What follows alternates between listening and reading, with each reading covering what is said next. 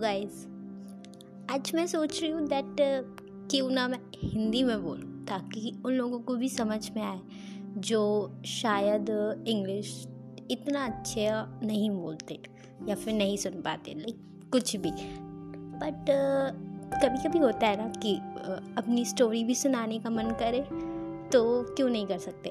आजकल के टेक्नोलॉजी के हिसाब से तो हमारे पास बहुत सारी चीज़ें हैं जिसकी वजह से हम अपनी स्टोरी भी डिलीवर कर सकते हैं। वो भी बहुत बेटर वे में आई थिंक सो मैं भी गन करती हूँ बिकॉज़ कुछ खास नहीं है मेरी स्टोरी में बट हाँ मेरा मन है आज तो लेट्स बिगिन मैं uh, उस फैमिली से हूँ जहाँ पर खर्च करने से पहले दस बार सोचना पड़ता है किसी को गिफ्ट देने से पहले दस बार सोचना पड़ता है और अपनी चीज़ें मतलब साइड में रख के और हमें फैमिली को देख कर चलना पड़ता है। एक मिडिल क्लास फैमिली से हूँ और रिस्पॉन्सिबिलिटी एटीन ईयर से पहले ही हो गई थी। लाइक, जैसे कि होनी नहीं चाहिए थी क्योंकि हम एटीन ईयर्स के बाद तो सोचते हैं कि हाँ हमें कुछ करना है। बट एक मिडिल क्लास फैमिली का अगर बच्चा हो तो उसके लिए वो शुरुआत शायद पंद्रह सोलह साल से ही हो जाती है। क्योंकि वो हर रोज़ अपने मम्मी पापा को देखता है कि अब हमारे मम्मी पापा इतना स्ट्रगल कर रहे हैं हमारे पढ़ाई के लिए, हमारी चीज़ों के लिए। और शायद अपनी चीज़ें बहुत साइड में रखते हैं, बहुत दूर रखते हैं। वो हमें बताते भी नहीं है कि उन्हें क्या नीड है रिक्वायरमेंट है, कुछ भी नहीं। बस हमारी प्रायोरिटीज़ सबसे पहले होती है और हमारी प्रायोरिटीज़ में सबसे पहले हमारी पढ़ाई ही होती है। बाकी चीज़ें तो फिर भी बहुत रेयर होती है। um, मैं बहुत ज़्यादा ही uh, सोचती थी कि कब मैं शुरू करूँगी अपनी लाइफ बट बहुत साल के बाद ये मौका मिला दैट नाउ जो भी मैंने सोचा था वो धीरे धीरे हो रहा है। और शायद मैं सोचती हूँ कि हाँ मैं अचीव कर लूँगी जो मैं सोच रही हूँ। बट पहले it was like rare import था ही नहीं। मैं, मुझे लगता ही नहीं था कि ऐसा कुछ होगा। मेरी पढ़ाई जो थी वो स्टार्टिंग तो एक यूपी बोर्ड स्कूल से हुई। फिर माय मदर जो कि मेरी बहुत स्पेशल हैं मेरी लाइफ में। uh, उन्होंने हमें फोकस किया that we should learn from C B S E board so हमारा नेक्स्ट स्कूल था सी बी एक C B S E board से फिर उसके बाद हमारी ट्वेल्थ भी वहीं से हुई। धीरे धीरे मैंने ट्वेल्थ के बाद सोचा कि मुझे क्या करना है बट एक था कि हाँ let's go to the technical field like like, मुझे बनना था इंजीनियरिंग वो मेरा सपना था. बट इंजीनियरिंग uh, एक वो चीज़ होती है दैट कि uh, हम जो सोचते हैं uh, उससे कई मतलब दूर जाके देखो. दूर से वो चीज़ें अच्छी लगती हैं बट जब पास जाके देखो तो पता चलता है कि क्या है उसके अंदर. सो so, मेरा जहाँ पे एडमिशन हुआ वहाँ पे ऐसा कुछ भी नहीं था. तो uh, मतलब इंजीनियरिंग में हमें मशीनें भी सिखाई जाती थी बट हाँ मुझे उस टाइप से जैसा सीखना था, मुझे उस चीज़ में इंटरेस्ट नहीं आया। तो हमारे लिए वो एक रटने वाली चीज़ हो गई कि हाँ बुक्स है सिलेबस है कंप्लीट करना है, उनको पेपर्स में लिखना है, ख़त्म करना ग्रेड्स अच्छे ग्रेड्स वगैरह अच्छे लाने हैं ताकि अच्छा स्कोर कर सके, ताकि अच्छी जॉब मिल सके। जॉब एक सच में एक बैक फायर था लाइक कैसे मिलेगी? बट मेरे लिए वो इतनी प्रायोरिटी में नहीं था बिकॉज़ मुझे मुझे मेरा कुछ और ही फोकस था लाइक कुछ भी। तो आ, फिर जब बीटेक में थी तो मैंने फ़र्स्ट ईयर अच्छे से निकाला सेकेंड ईयर में भी। सेकेंड ईयर तक आते आते मेरा थोड़ा पैटर्न लाइफ में चेंज हुआ लाइक like, मुझे किसी और चीज़ में इंटरेस्ट आने लगा। और शायद उस टाइम पैंडमिक भी था तो पैंडमिक में मैंने सोचा कि कुछ और ट्राई करना चाहिए। My brother was doing something so he was pushing me hard कि तुम क्यों नहीं करती ये? तो मैं उस टाइम चल मार रही थी। मैंने कहा, नहीं, मुझे नहीं करना। ये मेरी मर्ज़ी मैं उस टाइम इतना ध्यान नहीं दिया मैंने। फिर उसके बाद मैंने एक दो मंथ बाद जब मुझे इंस्पिरेशन मिली दैट तो मैं स्टार्ट uh, मैंने किया। uh, एक डिजिटल मार्केटिंग का प्लेटफॉर्म था। मैंने ज्वाइन किया उसे। फिर वहाँ से मैंने सीखा डिजिटल मार्केटिंग और उन्होंने इतने अच्छे से बताया दैट मुझे ब्लॉगिंग वगैरह। तो uh, मैंने ब्लॉगिंग में पुश किया दैट मुझे लिखना पसंद है और हर इंजीनियरिंग का बंदा। लिखना बहुत अच्छे से जानता है, क्योंकि हमारी फ़ील्ड में जितना ज़्यादा आप लिखोगे, बेटर उतना ज़्यादा आपको मार्क्स मिलते हैं। इसीलिए पेपर में लिखना ज़्यादा ज़रूरी है। क्या लिखा है? दैट डजेंट मैटर वो बाहर की बात है। तो यही आ तो हर इंजीनियरिंग के स्टूडेंट की तरह मैं भी थी। मैंने भी राइटिंग शुरू की थी। वहीं से शुरू की थी। तो मैंने सोचा वाई शुड आई ट्राई मतलब मैं यहाँ पे क्यों नहीं ट्राई कर सकती? तो मैंने यहाँ पे ट्राई किया और जब पहली, पहला ब्लॉग लिखा तो रिव्यूज़ अच्छे आए फीडबैक्स अच्छे मिले और फिर मुझे थोड़ा मोटिवेशन मिला that I should do better और आई कैन डू बेटर तो मैंने फिर स्टार्ट किया अपना ब्लॉग राइटिंग स्टार्ट की। वहाँ के मेंटर ने थोड़ा मुझे गाइडेंस किया so I will I become better so फिर धीरे धीरे आई स्टार्टेड राइटिंग और फिर उसके बाद जब मुझे ये मिला ओपिनियन कि हाँ अच्छा हो रहा है देन फाइनली आई गॉट कि हाँ uh, अब मैं खुद से इंडिपेंडेंटली स्टार्ट कर सकती हूँ. तो फिर uh, मैंने स्टार्ट किया एक ऑनलाइन जर्नी जहाँ पे आ, मैं सर्विसेज़ तो पहले नहीं बट हाँ पहले मैंने ब्लॉग से स्टार्ट किए।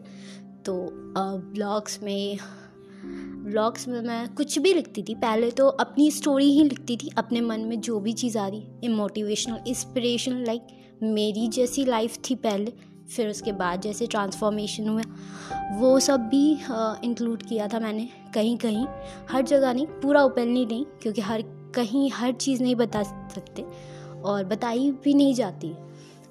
फिर फिर उसके बाद धीरे धीरे मैंने फिर एक सोशल मीडिया पे अपना अकाउंट बनाया और इंस्टाग्राम मेरा फेवरेट था। फेसबुक से मुझे बिल्कुल कोई इंटरेस्ट नहीं था। नो मैटर जितनी भी ऑडियंस होती है वहाँ, उससे मुझे मतलब नहीं था। तो मैंने इंस्टाग्राम पे बनाया वहाँ पे काफ़ी लोग मुझे मिले। जो जो शायद ये सब कर रहे थे ऑलरेडी वो भी ग्रो ही कर रहे थे। मैं भी, मैंने भी वही कम्युनिटी ज्वाइन की तो फिर धीरे धीरे मुझे अपने भी फॉलोअर्स कैसे बढ़ाने हैं। पहले मेरा पर्सनल अकाउंट था उस पर फिर उसके बाद मैंने उसे प्रोफेशनल किया। ना you can follow also so अब वहाँ पे मैंने धीरे धीरे अपने कंटेंट्स डालने शुरू किए। कंटेंट क्रिएटर कैसे बनी वो भी आ, इसी था ऐसा ही था कि मतलब मैं आ, मैंने ऐसे ही सोशल मीडिया पे पोस्ट देखे धीरे धीरे। मैं एक कुछ लोगों से मिली तो उन लोग वो लोग भी यही सब स्टार्ट कर रहे थे। कराउजल वगैरह बनाना पोस्ट वगैरह बनाना। तो उस चीज़ से मुझे थोड़ा इंस्पिरेशन मिली दैट कि अगर वो कर सकते हैं तो why should and why should I तो क्या? और धीरे धीरे मैंने वीडियो के कंटेंट्स बनाने शुरू किए। Canva is the my favourite one और उससे ही मेरा सारा काम होता है। अभी भी जितना भी पोस्ट बनती है, सब मेरा वहीं होता है। तो और रिकमेंड करूँगी कि प्रोज जितने हैं कैनवा क्रिए कैनवा ही यूज़ करें और बाकी तो चलते रहते हैं। बाकी फिर जब ये सब स्टार्ट हुआ तो धीरे धीरे मुझे सोशल मीडिया मार्केटिंग के बारे में भी पता चला और मैंने लोगों के लिए कैप्शंस लिखे। जब कैप्शंस लिखे धीरे धीरे मेरे पास कैप्शंस के क्लाइंट्स आए धीरे और फिर उसके बाद मैंने जब उन क्लाइंट्स के बारे, उन क्लाइंट से लिखा तो फिर मुझे काफ़ी नॉलेज भी मिली दैट तक क्योंकि बहुत सारी चीज़ें होती हैं जो शायद आपको नहीं पता होती हैं।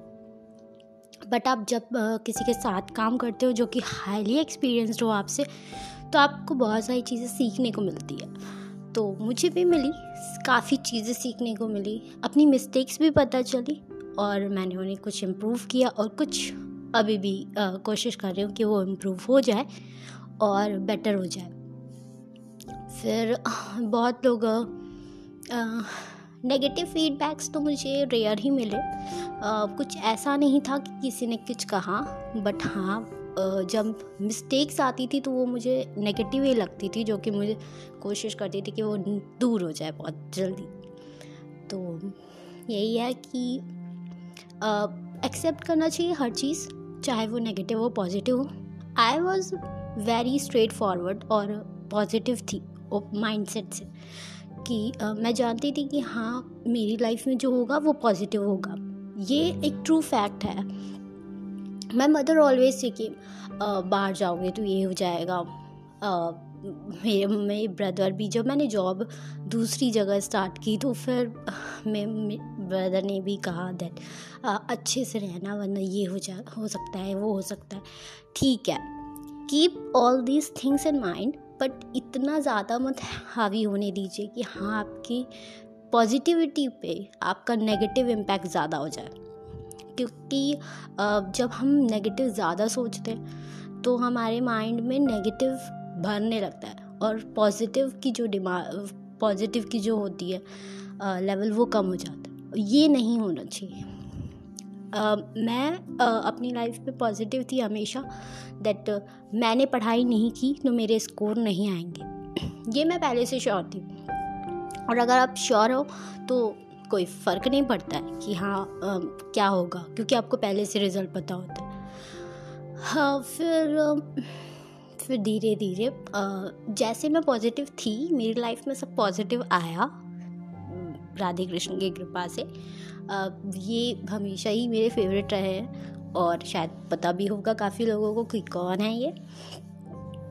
तो वही है हर चीज़ अब इसी वजह से शायद मुझे बहुत सारे पॉजिटिव लोग भी मिले, जिनका पॉजिटिव माइंडसेट था, जो पॉजिटिव काम करते थे, वगैरह वगैरह।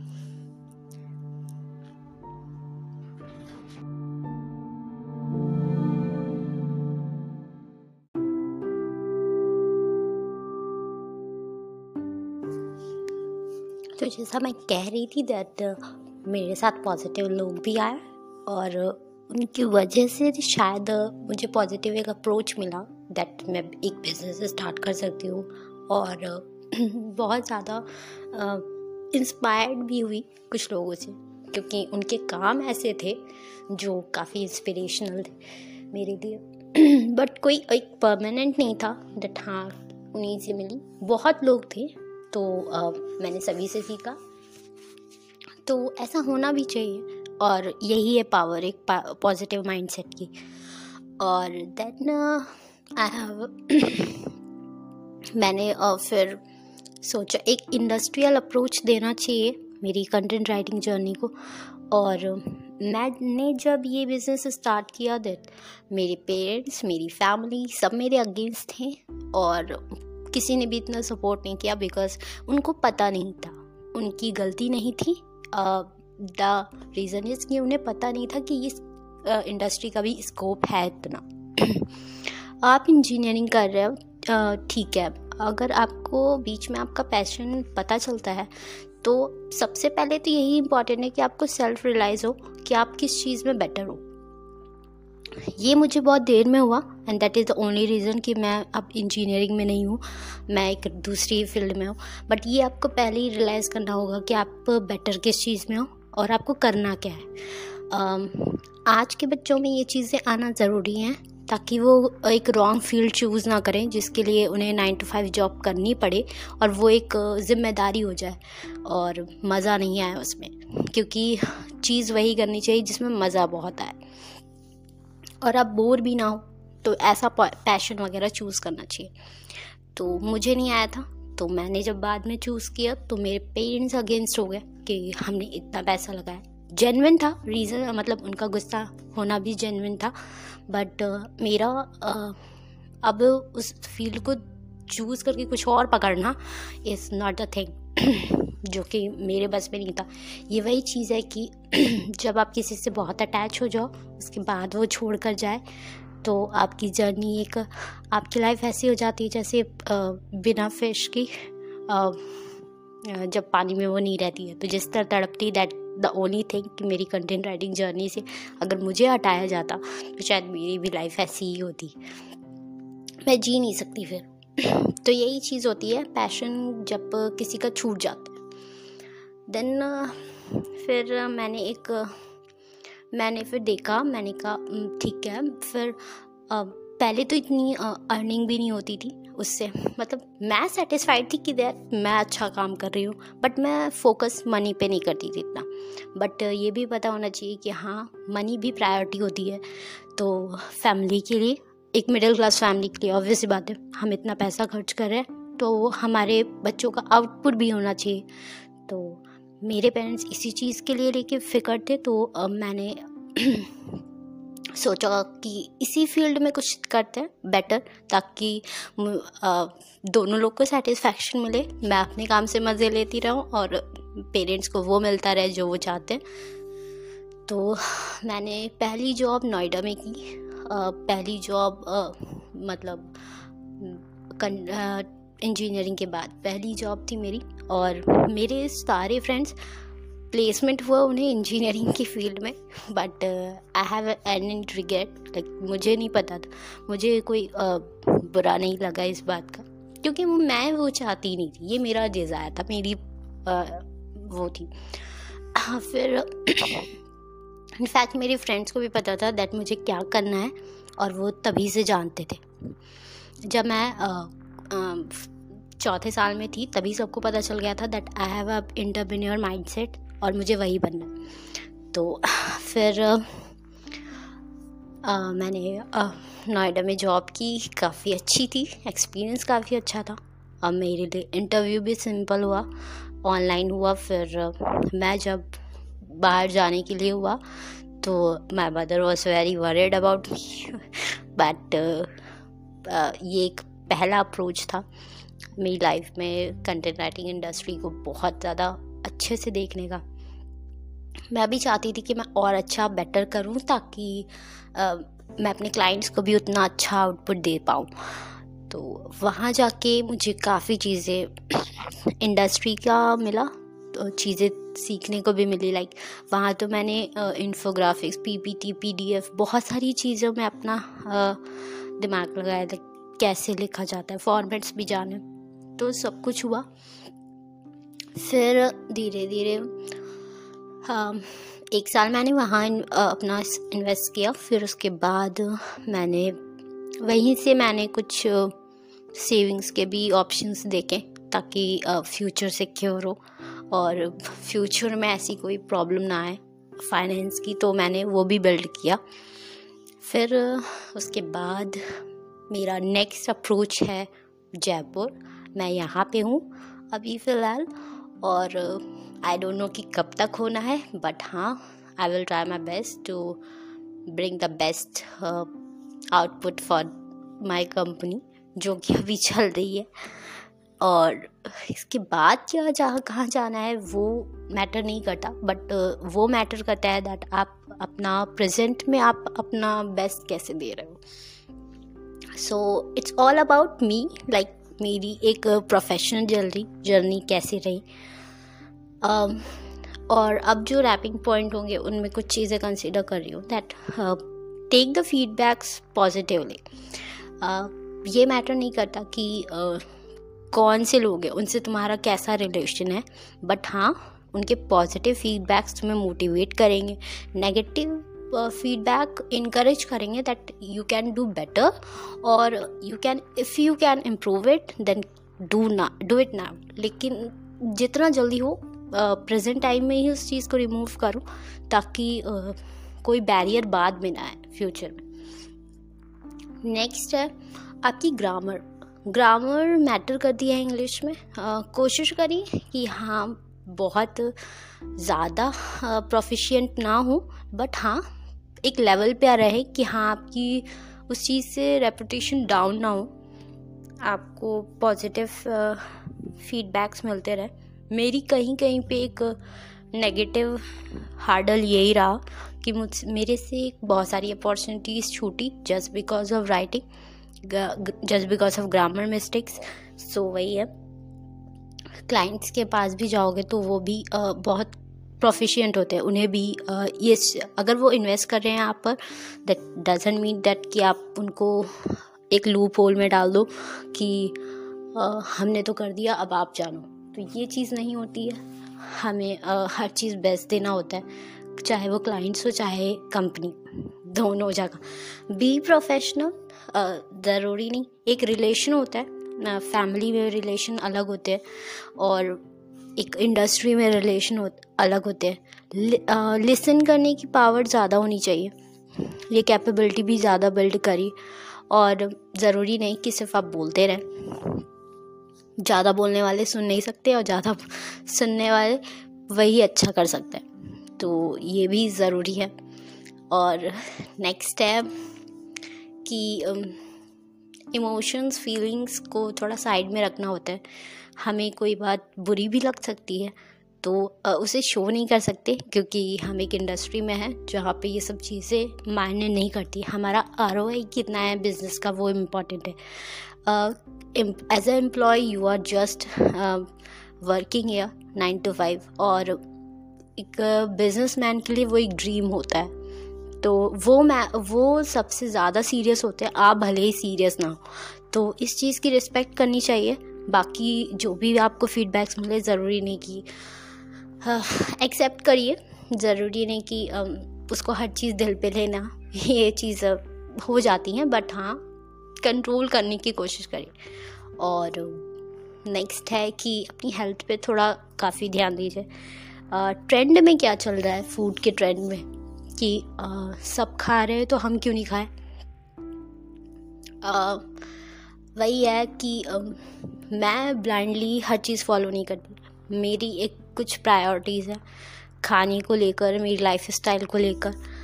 स्पिरिचुअल होना भी ज़रूरी है तो फ़िज़िकल फिज़िकली फिट भी होना ज़रूरी है। दोनों चीज़ें मैटर करती हैं। आप जितना बेटर खाओगे आपके शरीर में उतनी बेटर इम्यूनिटी बनेगी। मैंने कोविड में कोई वैक्सीन नहीं लगाई। आई एम स्टिल अलाइव तो मैं मर नहीं गई। वही है कि हर चीज़ की अपनी होती है कि अगर आप जंक फ़ूड खा रहे हो, फिर उसके बाद कोविड की मेडिसिन लगा रहे हो, आप डेफिनेटली डाया हो जाओगे। क्योंकि आपकी इम्यूनिटी इतनी अच्छे से बिल्ड नहीं हुई।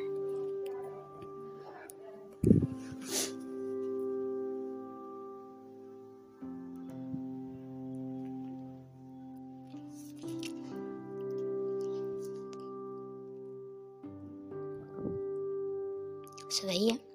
हर चीज़ प्रायोरिटी पे होनी चाहिए। और thank you for listening will get back to you soon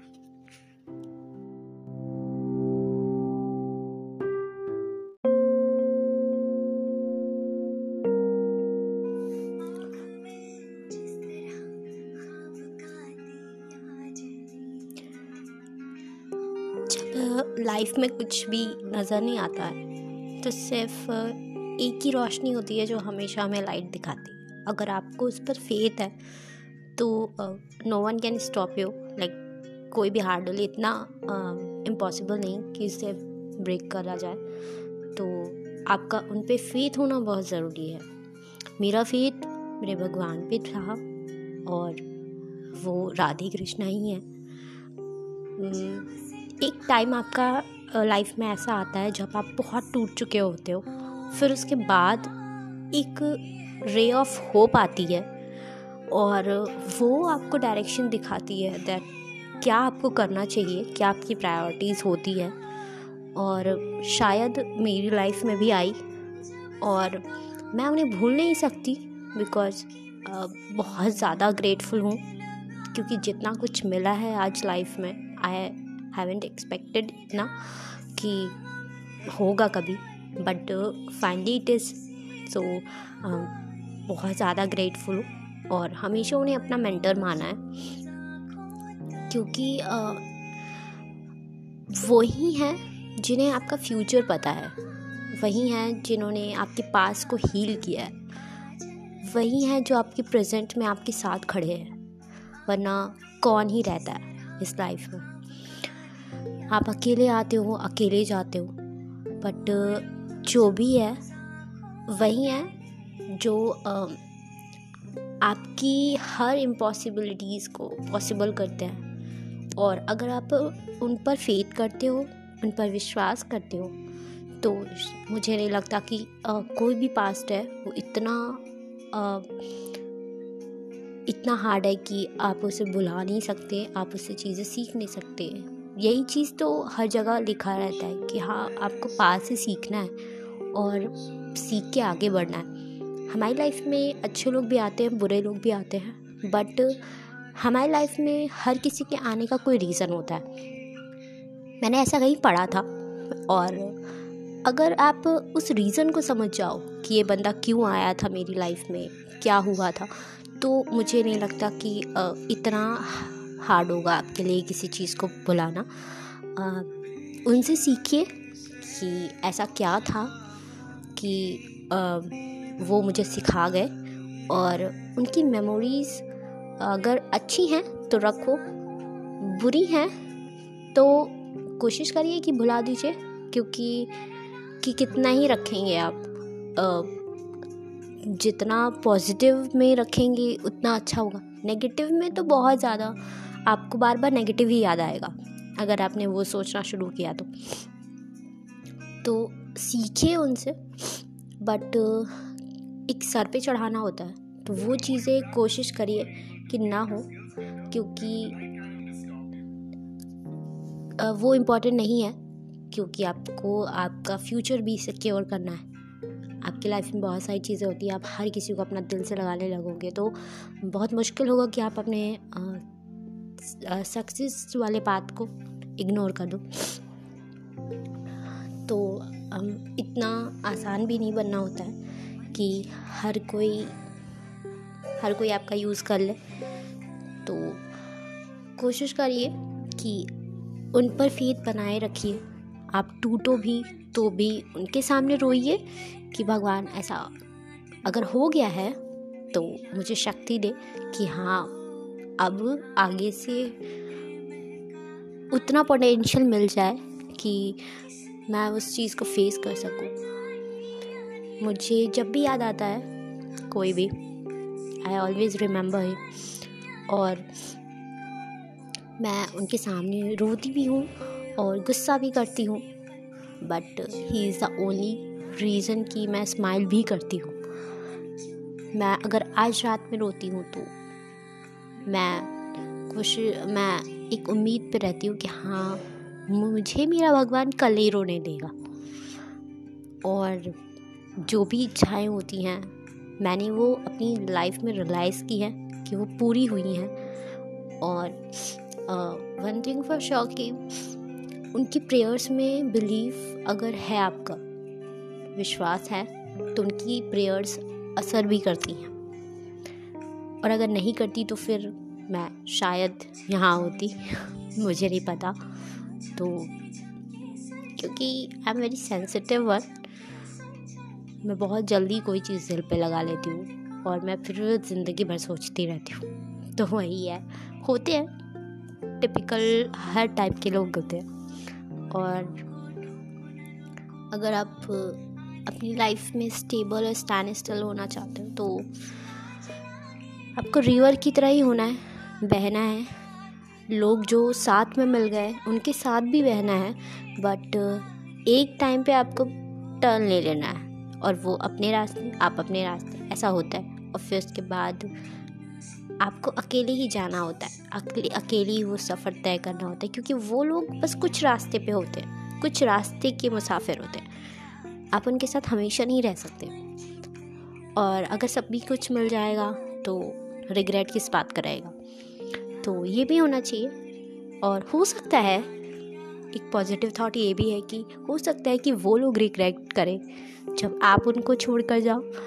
तो ये भी तो हो सकता है कि आप इतने अच्छे हो उनके लिए, कि आपके लिए उनसे भी अच्छा बना हो कोई। तो हो सकता है कि वो जब आपको छोड़ के जाए तो भगवान ने एज अ रे ऑफ़ होप भेजी हो कि हाँ एक आपका एक लास्ट स्टॉप आएगा। जहाँ पे आपको वो इंसान मिलेगा जो मैंने आपके लिए चूज़ किया। तो I am still waiting for that guy कि कौन होगा मेरी लाइफ में। बट मैंने सीखा है कि मुझमें गलतियाँ क्या थी किसी रिलेशनशिप में और मुझे क्या इम्प्रूव करना है। Uh, मैं अभी तो कोई रिलेशन में नहीं हूँ और रहना भी नहीं चाहती। और अब तो सब कुछ एक उन्हीं पर छोड़ा है कि जो भी होगा। बट मुझे, मेरा अभी पास में प्रेजेंट पे फोकस करना है कि मैं अपना प्रेजेंट कैसे बेटर बना सकती हूँ, ताकि मुझे फ्यूचर में ना सफ़र करना पड़े। मैं अकेले भी खड़ी रहूँ तो भी मुझे लगे that I am okay I am enough so यही है कि उन पर बिलीव होना ज़रूरी है। मैं जितनी भी, मैं अपना सक्सेस का जो भी क्रेडिट है, मैं उन्हीं को दूँगी। और उसके अलावा मुझे नहीं लगता कि कोई मेरी लाइफ में इतना सपोर्टिव हुआ है। पेरेंट्स कंजर्वेटिव है मेरे। नहीं समझते कि ऐसा कुछ हुआ होगा। मैंने सफ़र किया है, मैंने अकेले किया है। मेरे कुछ फ्रेंड्स थे ही मेरे साथ। उन्होंने काफ़ी सपोर्ट किया। बट मैंने कभी फैमिली तक ये बातें नहीं पहुँचाई क्योंकि वो समझते नहीं हैं। और आ, ये हार्मोनल चेंजेस हैं बच्चों में ये आते हैं। और ये पेरेंट्स को समझना भी चाहिए कि उन्हें इमोशनल स्टेबल करना एक ज़िम्मेदारी हो जाती है। वो टूट सकते हैं और टूट कर कोई कदम उठा सकते हैं। तो इस चीज़ से उनको दूर रखने के लिए उनका बहुत फ्रेंडली होना बहुत ज़रूरी है। जब तक आप फ्रेंडली नहीं होंगे, वो आपसे कुछ शेयर नहीं करेंगे। आप कहते तो हो बट नहीं करते दैट द ओनली रीज़न कि उन्हें पता है कि उनका कंक्लूजन क्या होगा लास्ट में। ऐसा मत करो ये अच्छा नहीं होता। वो बात अलग है दैट ये अच्छा नहीं होता। बट अगर हो रहा है तो रीज़न जानना भी ज़रूरी है और उस पर अपना बेस्ट देने की बेस्ट एडवाइस देने की कोशिश भी करना चाहिए। और ये एज अ पेरेंट्स सबकी रिस्पॉन्सिबिलिटी है कि बच्चे की मेंटल हेल्थ का भी उतना ही ध्यान रखें। द मोर उनका मेंटल हेल्थ स्ट्रॉन्ग होगा और जितना वो अपनी फैमिली से अटैच रहेंगे मुझे नहीं लगता कि बाहर वाले लोग इतना ज़्यादा उनको इन्फ्लुएंस कर पाएँगे। मुझे आ, थोड़ा कम लगता है। इसीलिए मेरी डायरी मेरे साथ रहती मेरे भगवान मेरे साथ रहते मैंने फिज़िकली इन सब चीज़ों से थोड़ा अटैचमेंट दूर किया है कि हर किसी को बताना है। नहीं, उनको बताना है जिनके पास इस चीज़ का सॉल्यूशन हो। और आपको पता है कि इंसान के पास तो इतना नहीं होता, भगवान के पास डेफिनेटली होता है। तो उन्हीं को बनाओ और डायरीज़ है उनमें शेयर करिए। और कोशिश करिए कि खुद में, खुद ही आंसर वो निकालें आप। खुद ही चीज़ों को बेटर बनाने की कोशिश करें, क्योंकि हर चीज़ आप ही के हाथ में होती है। ज़्यादा तो नहीं, बस अब रैप करना है तो इतना ही कहूँगी कि जब गुस्सा करना हो तो उन्हीं पे करना। जब जब प्यार जताना हो तो उन्हीं से करना। जब जब कुछ सेलिब्रेट करना हो तो उनसे शुरू करना। आपकी लाइफ जितना आप नहीं चाहते उससे ज़्यादा बेटर हो जाएगी आई प्रॉमिस क्योंकि I am whatever I am today it's the only reason कि वो मेरे साथ है। एंड आई नो कि वो हमेशा रहेंगे।